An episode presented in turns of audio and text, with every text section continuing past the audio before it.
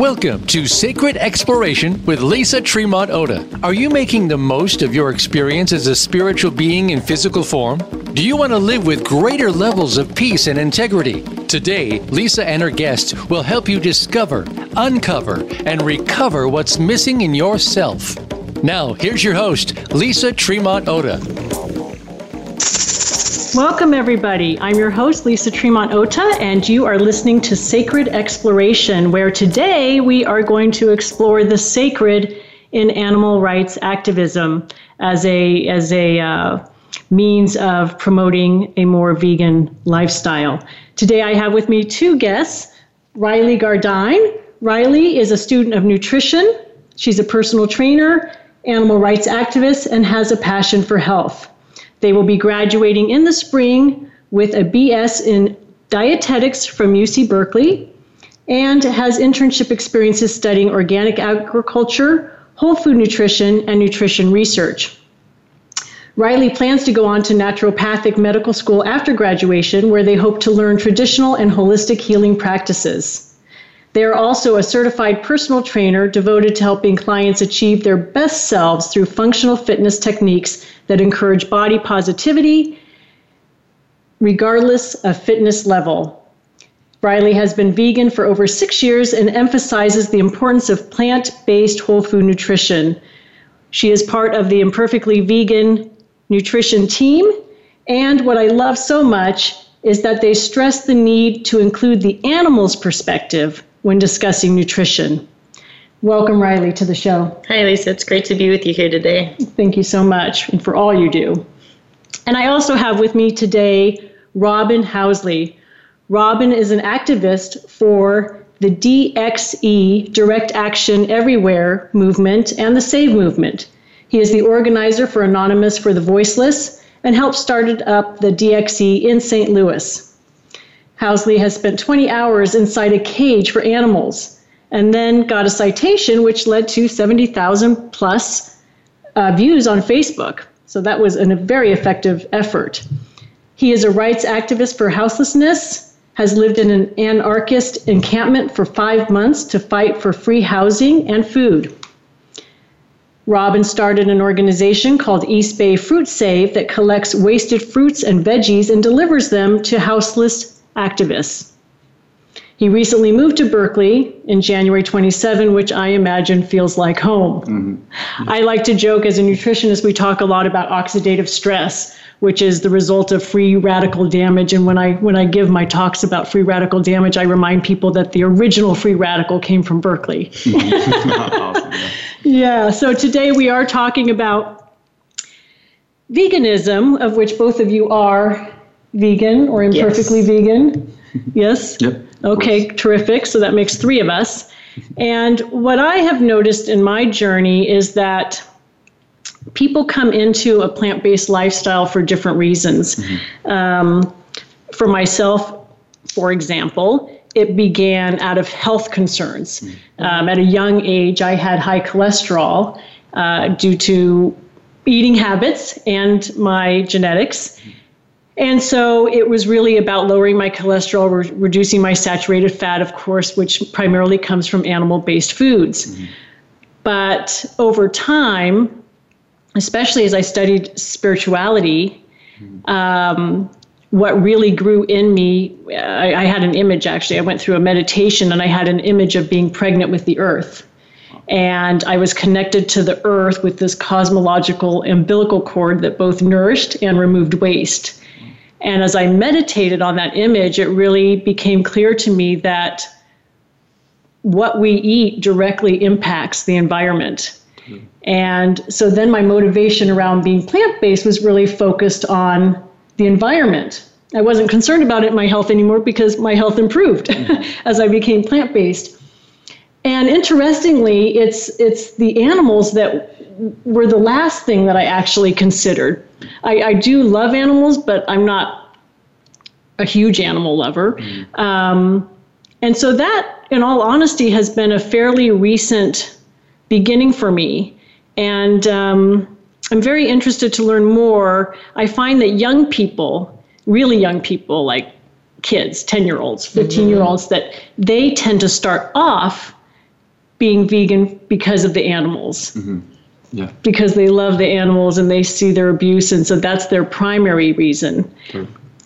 And then the most startling aha that I've come to is that it doesn't really matter if people come to it for health reasons or the environment or the animals. At the end of the day, it's the animals that are spared. Mm-hmm. Yeah. yeah, it's so obvious now, but it, it, even to me as a nutritionist, it was not that clear for, for so long. So maybe we can begin. I would be curious to have you share with our listeners how each of you what your journey was towards plant-based eating. Yeah, well, I can go first. So, like you said, you know, children tend to have this connection to animals that I think is so socialized out of us. So, at 10 years old, I went vegetarian because I thought pigs were cute. You know, and Web. yeah, exactly. They're adorable. Why would I want to eat somebody that I thought was adorable? Um, you know, and then as you get older, you do more research, you learn about different industries, you learn about the health aspects of what you're eating.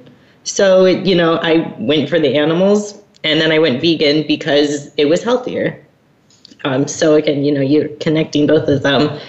And not long after, you get into activism because you kind of learn that me not eating animals personally is sometimes not enough. And I want to help other people learn that there's other ways of eating that can save animals instead of you know, contributing to their suffering. Mm-hmm. And to the point that you actually are pursuing your degree in nutrition.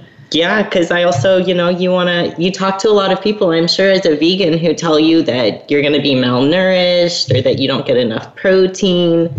And, you know, now with a educational background in nutrition, you can tell them that you actually have more authority on nutrition that they do. Mm-hmm. And you can absolutely be your healthiest self while leaving animals off your plate. Well, you're even you're a personal trainer, so you you even help people to build muscle mass oh, and yeah. be on on a vegan diet. The world's strongest man currently is vegan. Uh, the Ironman champion, vegan. Ex Mr. Universe.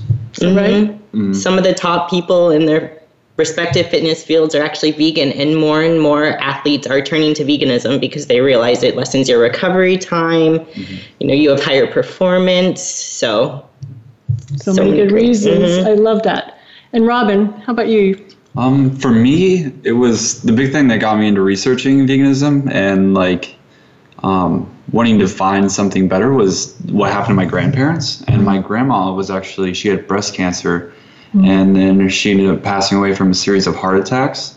And she had, you know, high blood pressure and diabetes. And um, she was just really eating unhealthily and, you know, just sitting around all the time. And my grandpa was, uh, you know, just gone all the time on Oxycontin and, and just bedridden. And I was just like, this is not like the life that, you know, a lot of people have gotten in the mind like whenever you get old, oh, you just deteriorate away and you're bound with this horrible sickness and you got to go to the hospital and you're going to get arthritis. You know, that's just inevitable. And I was just like, no, that's not inevitable. Like, I know that there's a way that we can figure out something to like not die because I know that that's most likely not the norm and that there's something within our society that has caused this to happen and um, that really got me into like the pharmaceutical industry a couple other industries that led into the food industry and i actually started from watching forks over knives. Mm, right. Excellent and documentary. So but they don't mention the word vegan in that at all. So i had actually like watched it and i was just kind of like okay yeah like eat healthier like that's what you need to do. But then once i just once i actually like looked up the word vegan and like started doing research on veganism itself and like getting the whole expansion of that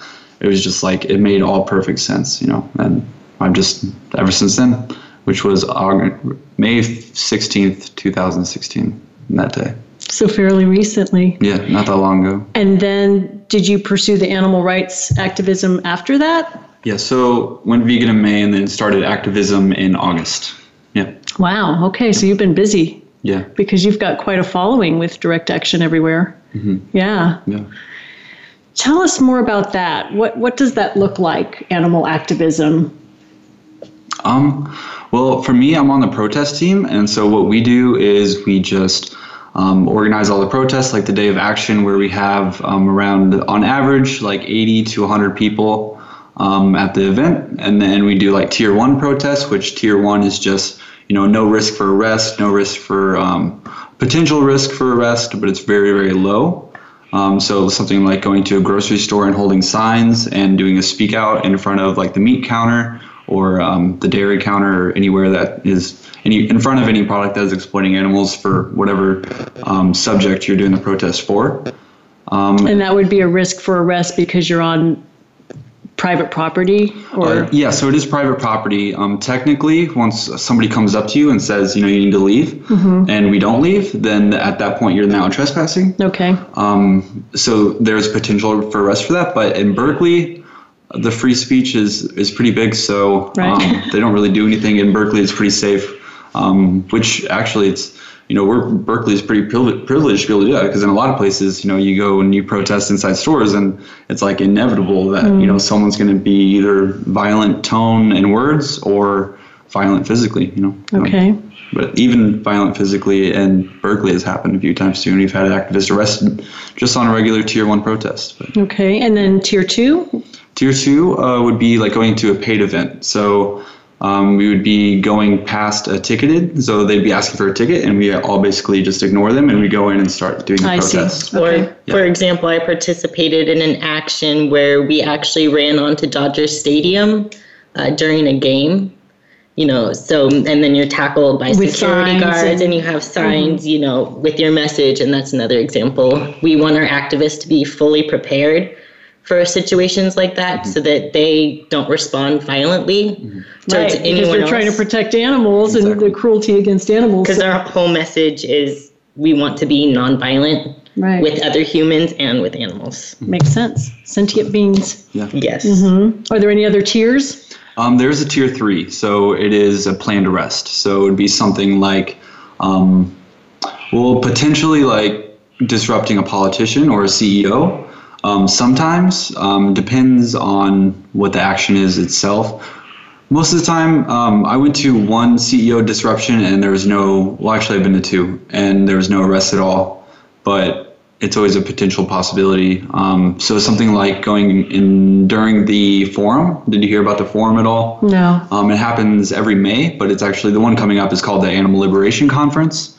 Um, and there's usually a tier three protest for that. And we went to San Francisco slaughterhouse and walked into a slaughterhouse and rescued six hens. And Wayne Hsiung, the one of the co-founders of DXE, got arrested. So uh, he planned and arrested. So technically, that was called a tier three. And they take them to an animal sanctuary then? Yes, yes, right. Those are really on the rise, huh? Is that right? Or yeah. is that just that I'm hearing about them it's, more? It may be. There are, yeah, definitely more and more sanctuaries. There's also a movement for micro sanctuaries which is individuals and households maybe making some space in their backyards mm. or i know in my house we've had a room devoted to a couple animals that we can rescue for a little bit just to show that you don't have to be a huge sanctuary with acres and acres of land in order to actually take in rescued animals. Well, that leads to a vegan point. Actually, that's a good time to introduce the imperfectly vegan term mm-hmm. uh, for those who haven't heard of it. it. And the idea is that you don't have to be an absolutist vegan in order to make a difference. Mm-hmm. I mean, really, if all of us, 10%, I'd like to see us do much more than that. But we know that if everybody mm-hmm. on the planet cut back their animal consumption by even 10%, we would make huge changes and differences. Um, still wouldn't be enough for the animals. Um, it could make a difference for the environment. Um, mm-hmm. But do you have any? Can you share your thoughts on the term imperfectly vegan while we're here? Well, I think for one, we do live in a society where perfection is impossible. Um, should not strive for perfection because you're never going to reach it. And just the opportunities that we have too for, you know, whole foods, vegan foods, you know, it's not necessarily doable for everyone. And I don't think you should tell yourself that it's an all or nothing approach you do what you can, you know, to the best of your ability and you feel good about that. And at the end of the day, you're okay with yourself and you're proud of what you've been able to accomplish because you're out there and you're trying and you're doing your best to make a difference. Yeah, it opens the door. I just love thinking of it as an invitation that we're really extending an invitation to everybody to participate mm-hmm. in this movement. And just as people come into veganism through different modes, whether it's health or the environment or the animals, um, we also can come into it to different degrees and, and throughout our life there may be different degrees but allowing for that will at least maintain some sort of consistency which is really where the difference is going to be um, mm-hmm. does the term resonate with you robin or what are your um, thoughts some of the thoughts that i was having was yeah, like direct action everywhere who I organized for. Um, they don't even push for anyone to like be vegan or vegetarian. They mainly just focus on empowering people to stand up for animals. Hmm. So we know that you know pretty much everybody in society. There's a very small percentage of people that would answer no to this. You know, like like are you for or against you know animal abuse? And so people are gonna be like you know no. Um, you know I'm not. I'm, I'm am against animal abuse, and we would just want people to align their actions with the morals they know they already have. And so, um, and you know, standing up and just publicly stating and like doing activism and stuff, uh, and veganism would kind of like follow right after that because if there's someone who's you know going to a grocery store or going to a different event where animals are being exploited and they're standing against it, you know, they're gonna it's really gonna I think it would click really fast for them and they go home and then they're like well, I was just at this place protesting it, and then like I'm going to turn around and then buy it. You know, right. that doesn't make sense at all. So, exactly. Um, but yeah, hmm. that's kind of the route we're thinking. Yeah, point of DXE, not trying to create vegan consumers, but rather trying to create people that are standing up for what they believe in. Mm-hmm. And more aware. And are more aware, yeah. Right. I like it a lot. Um, all right. Well, we've got a couple minutes until our first break. Um, when we get back, we'll, we'll continue the conversation. I'd like to um, share a little bit from a paper that my son wrote about the topic and um, get your responses on that. So, uh, and, until we return, I'm Lisa Ota, and you're listening to Sacred Exploration. We'll be right back with my guest, Riley Gardine, who is a rising nutritionist with the undergraduate nutrition program at UC Berkeley, and Robin Housley with the Direct Action Everywhere movement. Thank you so much for being here. We'll be right back.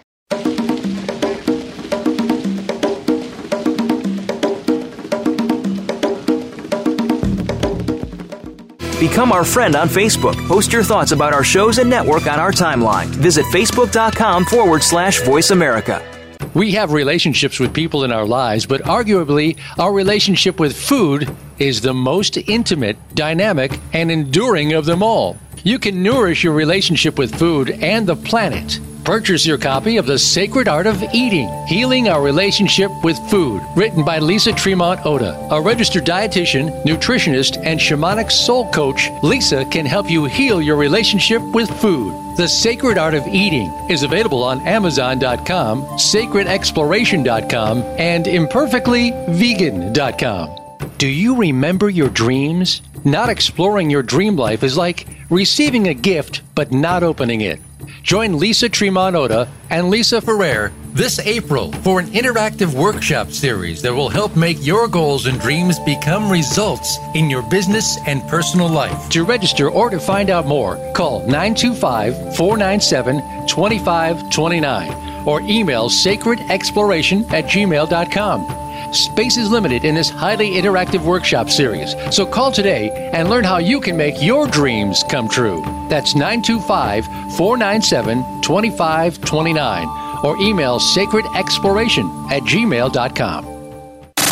Have you friended us on Facebook yet? Why not? Just go to facebook.com forward slash voice America or search for the keywords voice America. Once you are part of our Facebook network, you'll receive daily messages about what's happening with our shows, this week's featured guests, and new happenings at the Voice America Talk Radio Network. And you can add your voice to the always active discussions on our timeline. Just go to facebook.com forward slash voice America or search for voice America.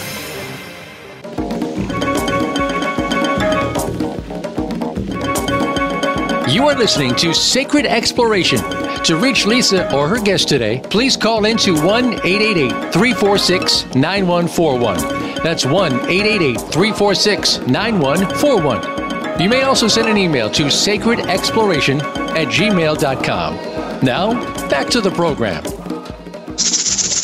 Welcome back to Sacred Exploration. I'm your host, Lisa Tremont Ota, and I'm here today with Robin Housley with Direct Action Everywhere, and Riley Gardine, also an animal activist and nutritionist in the making, graduating this May. Yay.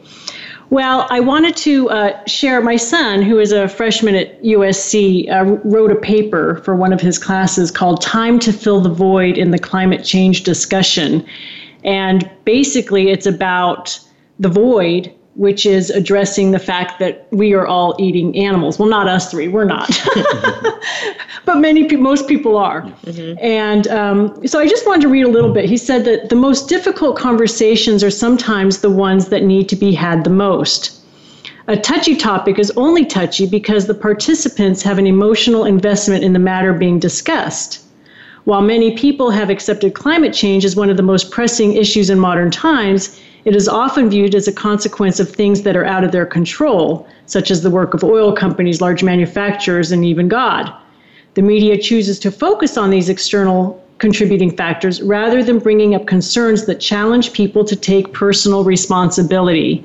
And I think that underscores so much of what we're talking about is that it, we have such power within every one of us and with the way we eat. Mm-hmm. And, um, that's what I really want to bring home to so many people is this message that we have a responsibility. We actually have an ability to respond to these situations by being an activist every day, really, in how we eat. Yeah. I mean, I think we could, right? We can we can volunteer every day by the way we eat. We can be an activist every day by mm-hmm. the way we eat. And over the break, Robin, you had mentioned the term disruption, and I feel like that's what my son Matthew is alluding to in this papers is that people don't want to be have their their uh, fondness for meat eating or animal product eating disrupted, mm-hmm. and that's what what you're doing with direct action everywhere is disrupting that yeah. feeling. Can you can you share with us maybe one of your favorite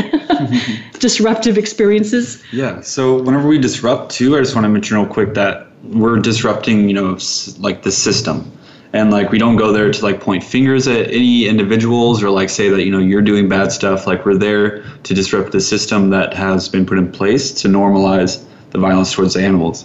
And one of my favorite ones was actually a recent one and we went to utah uh, me and my friend matt johnson and john Frohnmeyer, and there was a turkey pardoning. So the governor was actually pardoning a turkey for thanksgiving and the ceo of norbest turkey which is one of the largest turkey farms in the United States, if not the world. Um, the CEO was there as well. His name was Matt Cook. And then the head of the Department of Agriculture and in Utah was there as well. And and a lot of people don't know as well that Utah actually the third of the land of Utah is owned by animal or agriculture, which a lot of the food grown for agriculture is fed to the animals in animal agriculture. Um, so it's pretty much owned by animal agriculture and you know so much of it like so much land over the U.S. overall. Um, that's why I learned from going there. Um, and so I was doing videography, and my two friends Matt and John were doing uh, the disruption itself, and it was very like I got there early, and it was really like the way that they were hand there was they brought two turkeys and just in case one of them wasn't feeling lively enough to be you know pre- presentable on the news. Do you want the turkey and, to be lively and then yeah, kill it? Yeah. Okay. Yeah. Mm-hmm. Exactly.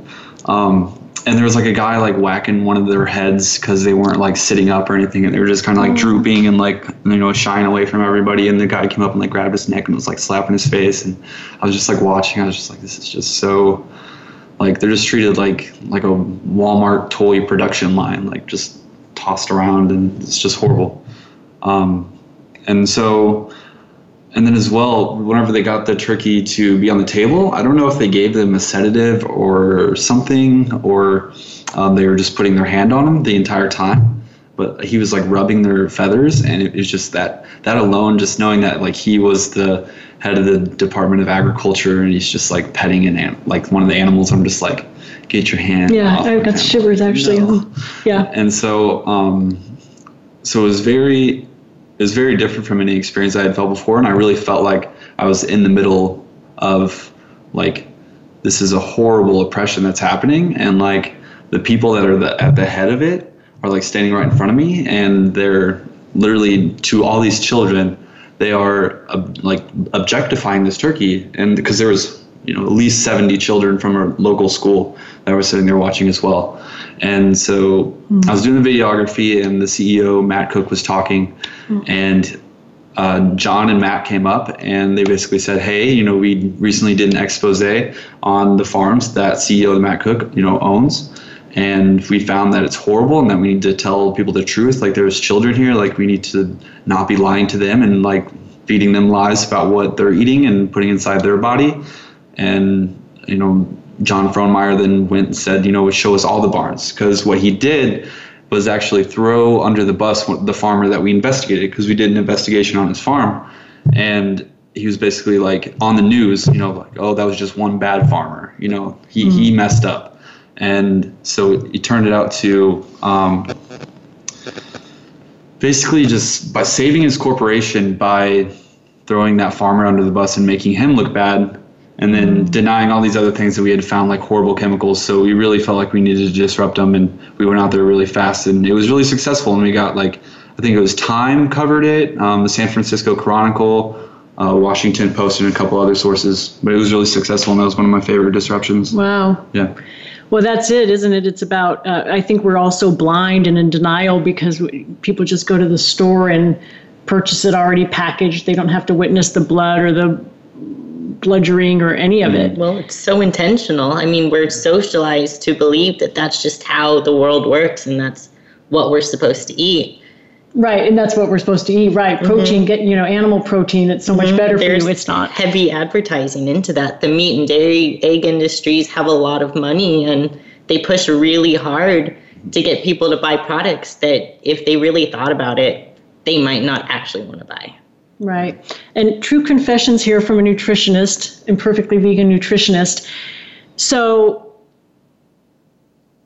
Thanksgiving was a tough one for me this year because I mean, it has been in recent years too, and I sort of uh, rationalized it a little bit because you know I've got about 20 to 30 people sometimes in my house for the holiday, and with everyone sharing one turkey, it felt at least a little bit more ceremonial. People are celebrating the turkey, they're honoring it in a certain way, and it's it's kind of more like a tribal time where everyone's partaking together. Mm-hmm. Um, but where it really breaks down for me is thinking about every house across the country mm.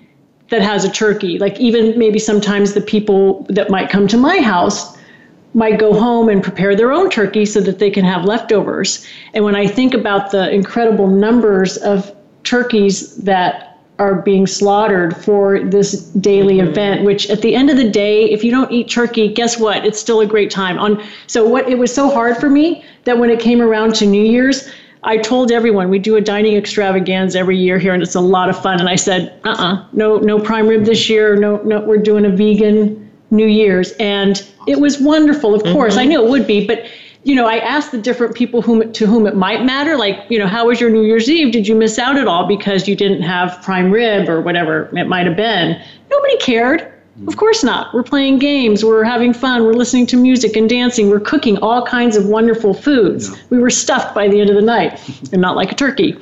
Um, so I think that's again where the power for each one of us to assume our own personal responsibility and not to diminish it like, oh, it's just me, it's just one person who's eating turkey, it's not a big enough effect. It is. It absolutely is. Totally. Yeah, that's I went vegan, you know, 6 years ago. Now my entire immediate family is vegan. You know, they realized that it was more important to spend time with each other, doing things where we were all comfortable, and once they were able to do that, they understood wow, you know what? There's a reason why you're vegan, and I understand, and I want to, you know, be a part of that compassion, and then we can, you know, have compassionate holidays together where we enjoy delicious vegan food. That's it, compassion. That's when I had that image of being pregnant with the earth. It was about compassion for the earth. And uh, one of my recent guests, Will Tuttle, I'm mm-hmm. sure you're familiar mm-hmm. with, mm-hmm. is an international leader on veganism. And um, he, you know, really brought home a very good point too that you know right now what's happening in the mass media is all that we're talking about objectification of women right mm-hmm. well he said as long as we're slaughtering am- animals and you use the term robin objectifying mm-hmm. the turkey mm-hmm. there on stage we're going to do that to each other. And I just, the parallel there is really quite clear. Um, and we, we really need to stop judging the value of our lives as being anything above the value of any other living sentient being. Mm-hmm. Yeah. Um, well, another thing that my son brought up in his paper was um, a, a, I don't know if you would call it a protest or what tier it was, but um, in Berkeley, where, and you could probably describe it better than I, but where uh, in front of a small local butchery, people appeared to be naked. They weren't really naked, but correct wore like clothing that or were they naked no no. So and, and then covered themselves with blood and, and made the sounds of wailing pigs in the background to get the butcher to stop well not to stop serving it but to at least put up a sign saying that animals should be protected. Let's see what did he say it was? Um, to put up a sign that said, Attention, animals' lives are their right. Killing them is violent and unjust, no matter how it is done. Now, my son brought up the point, however, that people who don't want to give up meat might look at something like that and say, hey, that's just really unfair. This is a small local butchery. I don't want to support veganism when, when people are doing things like that. Mm-hmm. How, how do you see that? And what would be your response? Well, for me, I feel like whenever anybody is, especially whenever walking across a protest and they're having to come up with rationalizations um, in regards to their own beliefs after seeing that, a lot of times they'll just go for the defense method of blaming, oh, like you should be doing this, and then they kind of like a minor control over the situation as mm-hmm. if they mm-hmm. have some control over that situation. And so a lot of people will say, you know, we'll go to corporate stores and they go, you know, go to slaughterhouses. And then we go to the slaughterhouses and the slaughterhouse people are like, go to the grocery stores. And it's like, I think nobody just wants to talk about what's going on. I don't think the tactics and placement is wrong at all. It's just, it's a, like you said, it's very hard conversation people to have, but it's the ones right. And then if they're turning it on you, it's just again because they don't want to own it mm-hmm. themselves what what they're doing. The, mm-hmm, the focus is being placed on these protests um, instead of the real violence that is happening, which is happening to animals inside all of these slaughterhouses and factory farms. Right. And a big reason we did the um, the butcher, the local butcher shop, was because they were actually holding a class, like a paid for class on how to butcher animals. Oh. So it wasn't just that they were selling the animal products, but they were actually teaching people how to disembody the dead bodies of innocent animals. Mm-hmm. So. I don't know if it's a Course in Miracles or the Urantia book, but one of them says, it's, I think it's a Course in Miracles, that the defense is inversely proportional to the truth. And so that makes sense. Like if a, if somebody doesn't want to really see or hear what the protesters mm-hmm. are saying. They're being defensive because they don't want to hear the truth. Yeah. It's like O.J. Simpson. That's how that my biggest example of that when I think about the def- the huge defense that he had mm-hmm. yeah. because we know the truth. Yeah. yeah. I think a big thing on actions like that too are trying to dispel because uh, butcher shops like that versus your local grocery store or McDonald's claim that the animals that they're slaughtering were treated with care and were butchered humanely. And part of our message is is there any humane way to kill somebody that doesn't want to die? Well, that's a good question. What about the people who raise their own chickens to lay eggs to eat the eggs? Mm-hmm. Or how do you. For people like that, for example, chickens naturally lay about 12 eggs a year they've been bred to produce over 300 a year, and that actually depletes so many nutrients from their bodies. That, that would be the factory farmed ones. Um, which no? is also a lot of chickens that people are now buying are oh, all coming yeah. from the same hatcheries. I see. Over and, the t- over the time, it's mm-hmm. been they've been uh, filled with hormones and stuff that they've actually breeded to the point where there's not really any wild turkeys or wild chickens anymore. You know, it's really hard to find them unless you like maybe go to certain parts of the world, but most mm-hmm. say you go you go to a store around or like um, some kind of shop that sells you know live chickens. They're just it's all the same, you know. Mm-hmm. So. I wonder if, if people could realize what impact eating an animal that's been shocked and goes into rigor mortis under suffering, mm-hmm. the energy that then they're consuming into their own bodies. Mm-hmm. Yeah, I, I, wonder if that would make a difference if for for the people who only want to look at themselves, like how is this impacting me? Like we talked about our health. Mm-hmm. Like some people that'll be their primary initial, maybe not always primary, but at least their initial reason for for going plant based. Mm-hmm you know, I'm just trying to explore like maybe if they could recognize how it's going to impact them mm-hmm. negatively, maybe that I, make a difference. I actually had a therapist once whose husband had come to her saying he had a lot of anxiety and she told him to stop eating meat because of all of you know the adrenaline that these animals are going the through they're so scared you know right before they're about to be killed and could be totally anecdotal don't know if there's science behind it but he felt better less anxious after consuming, you know, these meat products. So there might actually be something to it. Mm-hmm.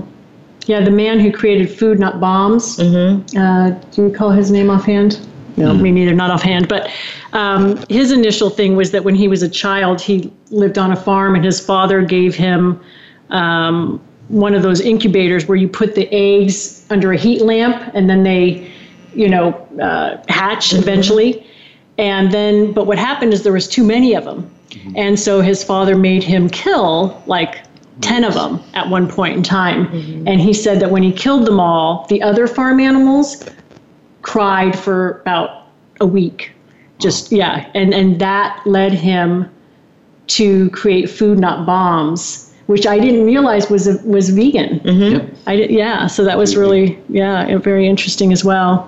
Animals experience those emotions. right? Why wouldn't they? Right. So yeah. Amazing how we cut ourselves off from that. So imagine being an animal, not only you know getting killed in a slaughterhouse, but watching all your friends and family meet their death. That's yeah. got to be really stressful and traumatic. Yeah.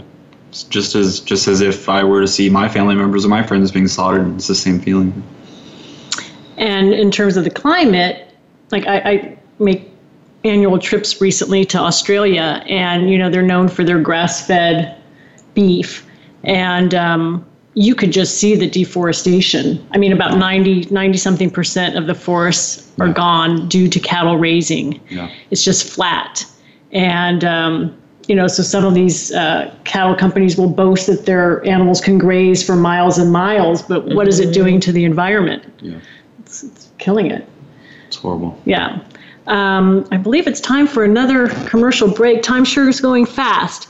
So um, we will be right back once again with Riley Gardine and Robin Housley talking about the sacred in animal activism. I'm your host, Lisa Tremont Ota. You're listening to Sacred Exploration.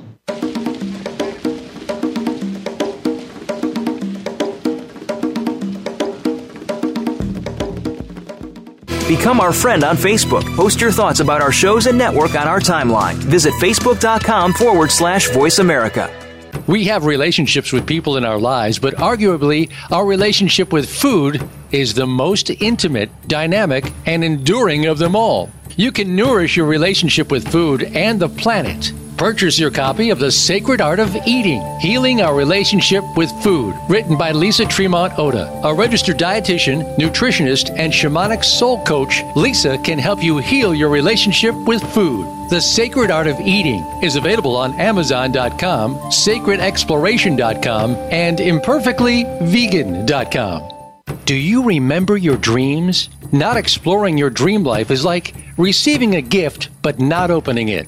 Join Lisa Tremont and Lisa Ferrer this April for an interactive workshop series that will help make your goals and dreams become results in your business and personal life. To register or to find out more, call 925 497 2529 or email sacredexploration at gmail.com.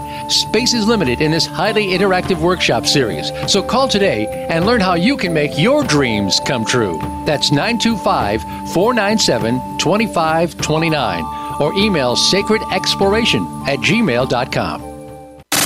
Have you friended us on Facebook yet? Why not? Just go to facebook.com forward slash voice America or search for the keywords voice America. Once you are part of our Facebook network, you'll receive daily messages about what's happening with our shows, this week's featured guests, and new happenings at the Voice America Talk Radio Network. And you can add your voice to the always active discussions on our timeline. Just go to facebook.com forward slash voice America or search for Voice America. Have you had a chance to check out Voice America's online magazine and blog, Press Pass? If you love our hosts and shows, check out articles that give an even deeper perspective, plus topics about health and fitness, movie reviews, philosophy, business tips and tactics, spirituality, positive thought, current events, and even more about your favorite host. It's just a click away at vapresspass.com. That's vapresspass.com. VA Press Pass by Voice America. All access, all the time. Tune in to the Voice America Variety channel on the Voice America Talk Radio Network. Voice America Variety broadcasts a diverse array of topics, reaching a global community. Our experts come from all walks of life, and the topics they discuss are everything from current events, arts and entertainment, leadership, parenting, relationships, self improvement, career advice, and a variety of other topics. Check us out today. You're sure to find something of interest. Voice America Variety. Talk on today's hot topics.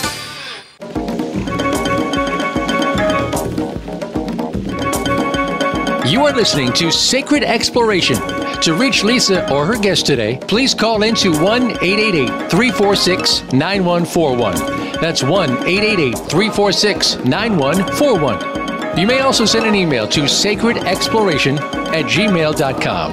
Now, back to the program.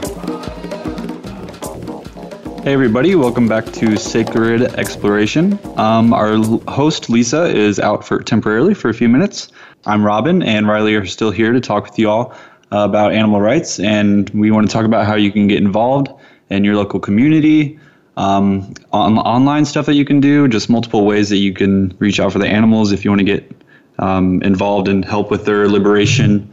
Um, so, Riley, what would you say is one of the first things that you did, um, you know, going into the animal rights movement, just like the first activism you did? Well, one thing I can say you can start with talking with your friends and family, start having conversations. A lot of what animal rights activism is, is honestly having conversations with other folks. And it's good practice to talk to your friends and family so you can learn how to have these conversations. Um, another way you can actually get involved in a DXE chapter, we're currently international.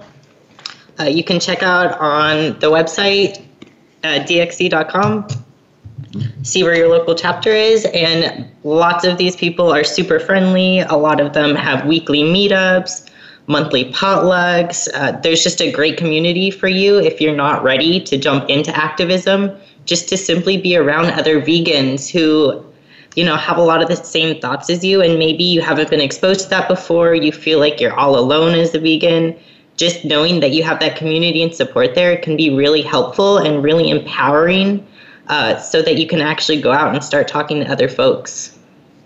Totally. And yeah, I would really press too as well for like uh, one of the first actions would try to look for a, a save movement. Uh, you can go on their website as well and see if there's a chapter near you. But um, this is basically just bearing witness to animals that are about to go into the slaughterhouse. And so really making that connection and like showing them some some compassion that you know they've never felt from human hands or uh, a human's voice you know is really empowering for people and can make that connection to just you know keep on fighting for them and um, knowing that there's hope and you ne- never know potentially might even go to one where there'll be a rescued chicken or um, any other wide range of animals um, I know LA Pig Save is really big um, I really want to go to that one haven't been there yet but yeah Thank you. And I would like to invite our listeners too to get more involved in the Imperfectly Vegan movement. You can mm-hmm. Follow us on Imperfectly Vegan Facebook and also Instagram, Sacred Exploration, because this show is about exploring the sacred in various topics. But within every show, I bring in an imper- imperfectly vegan moment. So today's show is obviously centered around that topic itself, but in every show, because this issue is so important for so many reasons, we try to bring it home. So that's another place where you can explore. Um, one of the things again with young people that I've noticed is if they, if they, again if they go on a field trip to a to a farm factory or they witness something around animals that seems to really shift their thinking and they go home and tell their moms that they're vegan now and their moms mm-hmm. go ah what am I going to do um, another way is it seems that watching documentaries mm-hmm. whether about the harmful health impact of animal foods or the environment or animal cruelty all of them documentaries uh, seem to bring it home to people also quite vividly. Mm-hmm. Um, is that been your experience as well? Yeah. Um, one of my favorite documentaries. Um, well, I started off watching many whenever I first went vegan, and even before I went vegan, in regards to societal structures, economic structures. Um, but one on YouTube, it's actually only eight minutes long, and it's really informational. It's called "The Lie We Live." And there's a guy named named Spencer, and he made this video, um, just exposing like what what are we doing in our daily lives, and he he really mentions um, animal agriculture, and because eating we do it three times a day on average, and that's a huge thing. So um, yeah, go check it out if you want. The, the lie we live. The lie we live. Yep. On YouTube. On YouTube. Okay. Yep. Do you have a favorite documentary on the subject? Say there are so many documentaries on various aspects of veganism, whatever you're looking for. Um, if you're interested about the environment, Cowspiracy is an awesome one. Excellent. Just to show the huge impact that diet actually has on your carbon footprint mm-hmm. and how much of an impact that the meat industry has on climate change and global warming that a lot of people aren't talking about and aren't allowed to talk about. And studying as a senior at UC Berkeley, mm-hmm. studying nutrition, how many of the nutritionists themselves are vegan?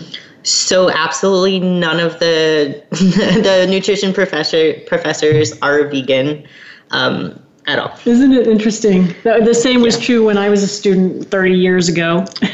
um, and part of that is because you've got the USDA influence and the Dairy mm-hmm. Council influence on education, even at totally. UC Berkeley. It's yeah. really disheartening. And I mean, I was a complete victim of it. You could say uh, I worked for a project called Project Lean, which stood for Low Fat Eating for America Now. And basically, it was what a more enlightened mm-hmm. uh, uh, colleague of mine would call, she, she would always say to me, Oh, you're working for that meat project. And basically, it was. Uh, an attempt by the USDA to sort of trick people into thinking that if they choose chose lean cuts of meat, mm-hmm. that they would be healthier and, and doing a good thing. Mm. But again, it's still meat. It's still meat. it's still yeah. coming from the animal. Yeah. And you know, now I look back far less naive than I was then, and I see what the heck was going on. Um, think you realize too how much a lot of these government agencies are highly tied up with these industries. Yeah.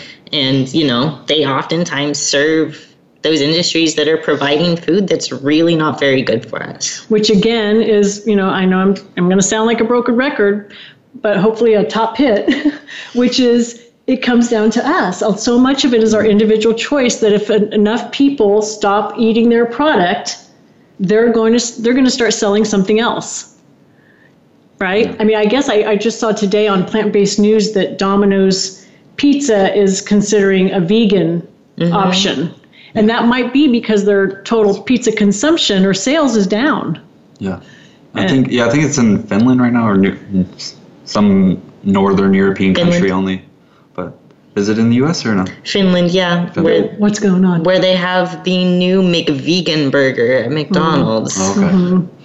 Yeah, I mean, it's hard to support them in general, yeah. Yeah. but it's still a step in the right direction because I think it is again reflecting the fact that their total sales mm-hmm. are on the on the two all beef patties is yeah. probably down. They're struggling.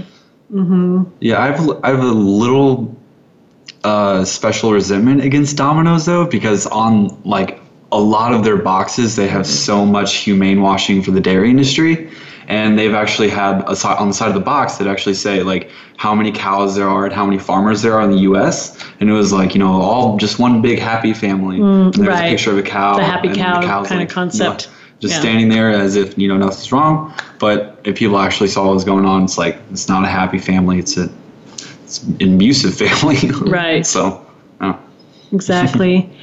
and Riley, um, what do you hear that a lot? People in defense of meat eating saying that they react differently, that they, their bodies just have to have has to have protein from animals. Oh, and nutrition, like nu- just people in general when they talk when approach you as a nutritionist, like Oh yes, totally. I hear that all the time that their bodies were just designed to eat meat. That while other people are fine on plants, they don't feel well. Mm-hmm. Which a lot of that is probably psychological. Mm-hmm. Um, there are obviously variances in human bodies, but majority of people will thrive. You know, eating whole foods, whole plant foods. They just don't know exactly what to mm-hmm. eat.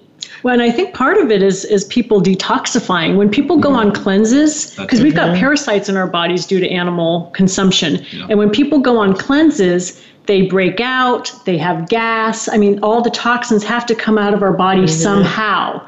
So they say, "Well, I'm breaking out. I did much better when I was eating meat." Well, if you just stick with it and get through the nasty part, ah, that's when the sun comes out and the skin clears up and No. there's no more smelly waste. Yeah. Every, right? Your your sweat will smell so much better once you get those products out of your body. Yeah. My friend, my, I have a friend who's fruitarian, and he only eats fruit, and he hadn't taken a shower for three weeks, and he actually lived at the encampment that I lived at, uh, right next to me, and he would sweat, and he'd be like, "Hey, smell my armpit," and I'd be like, "No, I don't want to smell your armpit," and he's like, "Dude, I promise you, just smell it," and I'm like. And so I did it, and it smelled like fruit. It literally smelled like a mix of like Sweet. pineapple, watermelon, and I was like, he's like, I haven't taken a shower in three weeks. Wow. He's like, because that's what his Yeah. entire body was was made of was fruit, and it smelled good. And so whenever you don't have like oil as well can cause and like deep fried stuff. Obviously, there's you can eat really unhealthy as a vegan, um, but whenever you do eat really healthy, good, just massive effects that are so good for you. Right. And that would be one of the things important for you as a nutritionist too, is the people who maybe want to protect the animal rights and so they become junk food vegans just because they don't know how. So that's a really excellent service to educate people on how to eat plants and thrive better than ever. Well, we have just a couple minutes until closing. Is there anything that either of you would like to share with our audience before we end?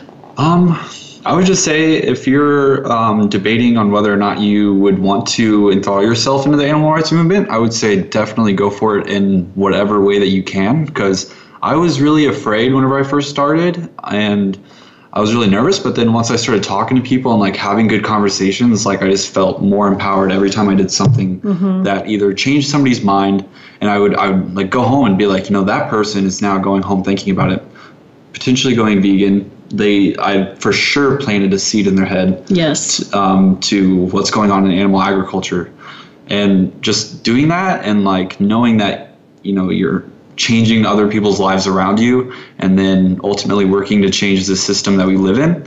It's just so rewarding emotionally, and just volunteerism itself is really rewarding and you know Beautiful. an awesome thing for people to do. So Thank I would you. definitely say go for it. Riley, any closing remarks? kind of going off Robin said, I think anytime you're doing something that's greater than yourself, you know, you, you're not only helping those who you're trying to help, you're helping yourself and you're feeling so much better at the end of the day. So, you know, when you are choosing what you're going to eat, think about, you know, am I eating this for myself? Am I eating this for others? And there's the possibility that you can do both at the same time. You can eat foods that are awesome for you, that are going to make you feel great, that are also not going to contribute to, you know, the 60 plus billion animals that are suffering every year. Right. Well, you both are so articulate on the subject and young and vital, and I'm so appreciative of what you're both doing out there to create a better world for, for all of us, animals especially. So thank you for being here today. And thank you for your imperfectly vegan, showing people that it's not all or nothing. You know, you do what you can. Thank you. Thank you.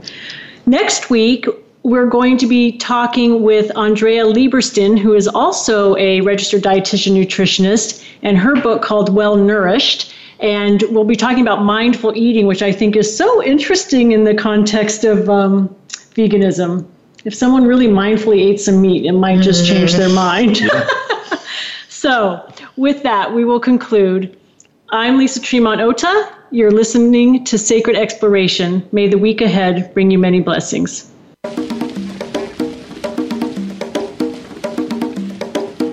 Thank you so much for tuning in today for Sacred Exploration with Lisa Tremont Ota. Be sure to listen to our program again next Wednesday at 8 p.m. Eastern Time and 5 p.m. Pacific Time or anytime on demand on the Voice America Empowerment Channel. Enjoy your week.